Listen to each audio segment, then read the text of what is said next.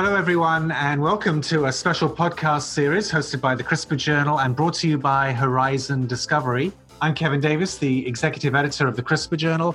In this series, we're discussing a range of important topics in the area of CRISPR functional genomics. This podcast is sponsored by Horizon Discovery, the leader in CRISPR functional genomics, offering a large portfolio of CRISPR screening tools, reagents, and cell line generation. Horizon inspired cell solutions. Our guest on this episode is Stanley Chi, assistant professor at Stanford University. He runs the Stanford Genetic Engineering and Synthetic Biology Laboratory, and he's also an associate editor with the CRISPR Journal. Hello, Stanley. How are you? I'm good. Hello, Kevin. Thank you for joining us. Dr. Chi is one of the developers of CRISPR interference and a leader in the uh, world of CRISPR interference and CRISPR activation technologies, using them as switches to activate or repress gene activity. So, a very special guest. We're glad to have you. If you could summarize the focus of your lab's research, Stanley, what is the main area of interest of your research? We learn about new technologies that potentially enable genome engineering. Broadly defined, genome engineering not only limited to gene editing, which is modification of the DNA sequence, but also include epigenetic modifications, transcription, how the DNA turns to RNA, and how the different regulatory elements in the genome encode their function. So for this purpose, we both develop new technologies and also we apply these technologies to investigate in different mammalian systems like stem cells and T cells, how this genomics related to the function. Got it. Yeah. How did you first get interested in CRISPR? So I got my PhD at UC Berkeley as a bioengineering student. And when I was a student, I heard a fantastic talk from Jennifer Doudna's lab. And I approached Jennifer later to learn more about the CRISPR biology. And that was the being a pioneer and leading all these uh, fundamental discoveries there. And from that moment, I started to realize CRISPR can be repurposed as a powerful technology for manipulating the genome. And that's how I got in there. Uh, it was about the year 2029. and after that, I've been starting CRISPR almost 10 years. Great.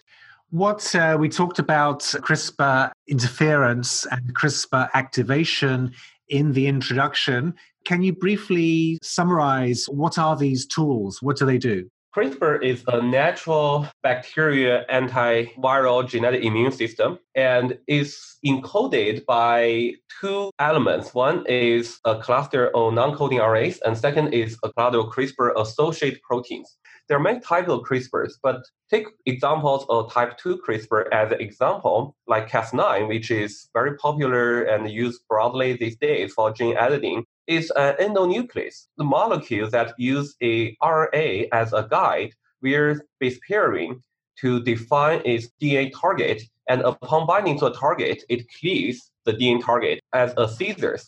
But to me, I've been wondering, besides using this CRISPR system as a pair of scissors, can we use them simply as pointers? So that is one of the really powerful mechanism.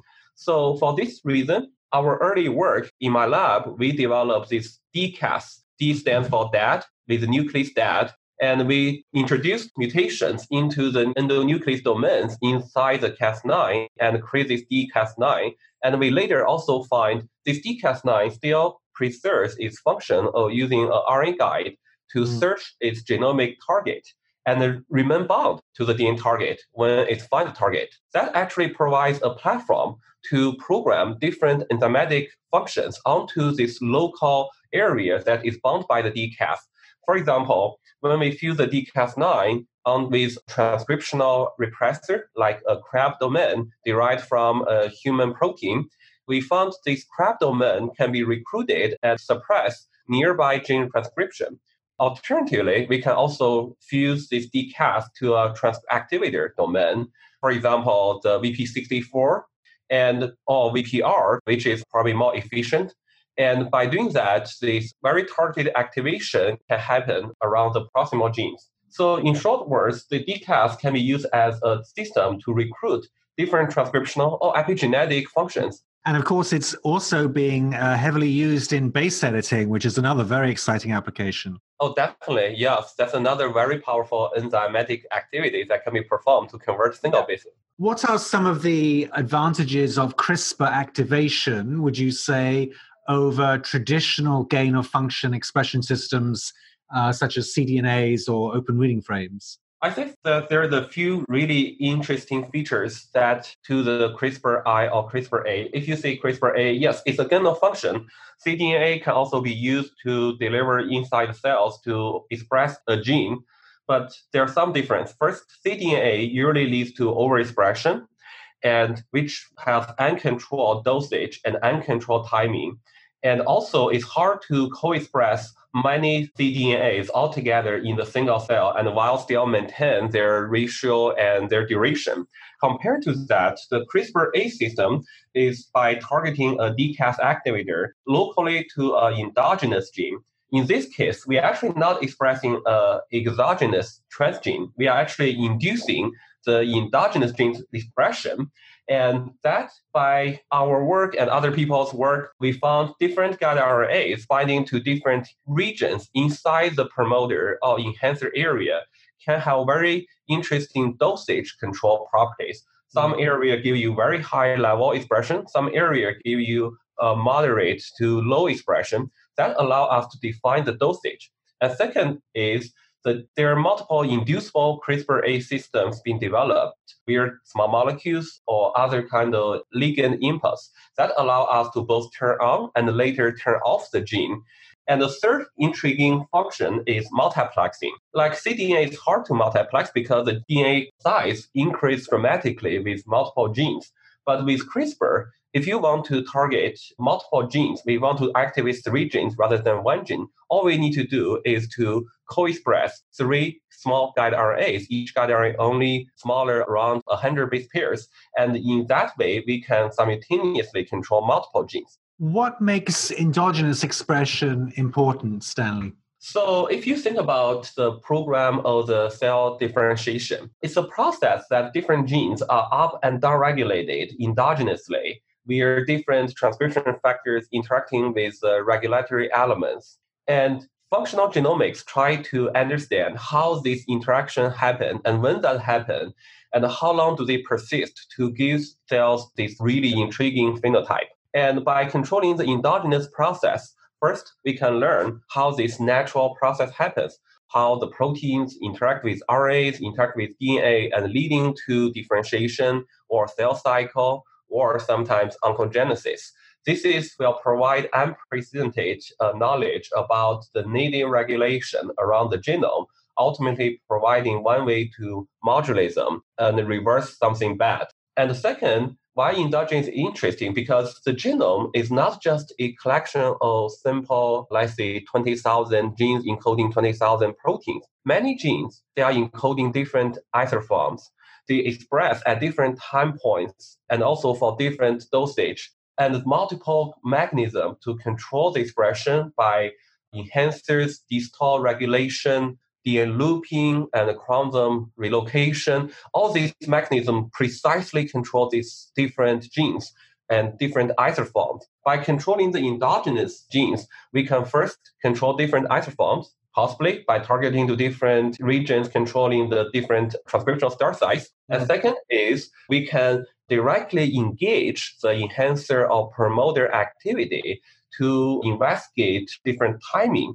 And the third is uh, autogenes actually regulated not only by being there or not, not this simple logic. is actually controlled by epigenetic modifications, methylation or methylation on the DNA on the histone levels actually together shape the landscape of the gene. By targeting the endogenous genes, we can really probing this very important layer of information, which yeah. to me, oh, the really exciting time question is inheritance, which cannot be started simply using exogenous transgenes. Right.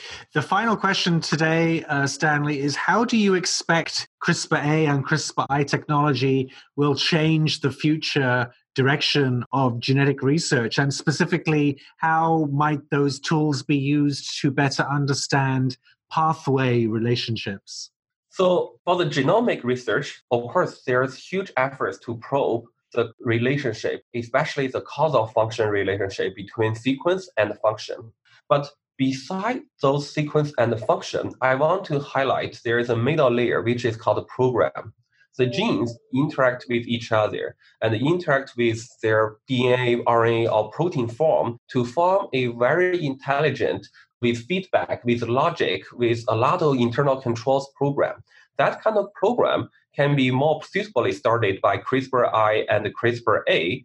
And for example, by simultaneously activate a number of genes and also repress a number of other genes to probe how different pathways interact with each other. Maybe they have complementation pathways, or maybe they are competitive pathways.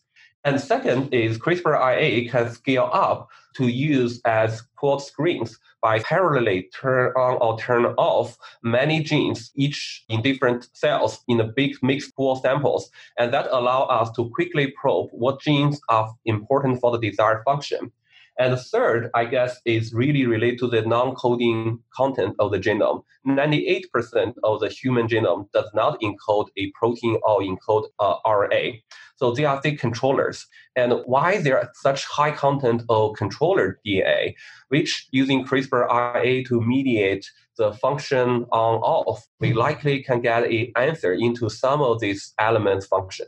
Well, thank you very much, Stanley. Uh, you've squeezed a lot of information into a very short space of time. My thanks to Stanley Chi of Stanford University for joining us on this podcast. It's been sponsored by Horizon Discovery. Thank you to them. And thank you to you for your time and for listening.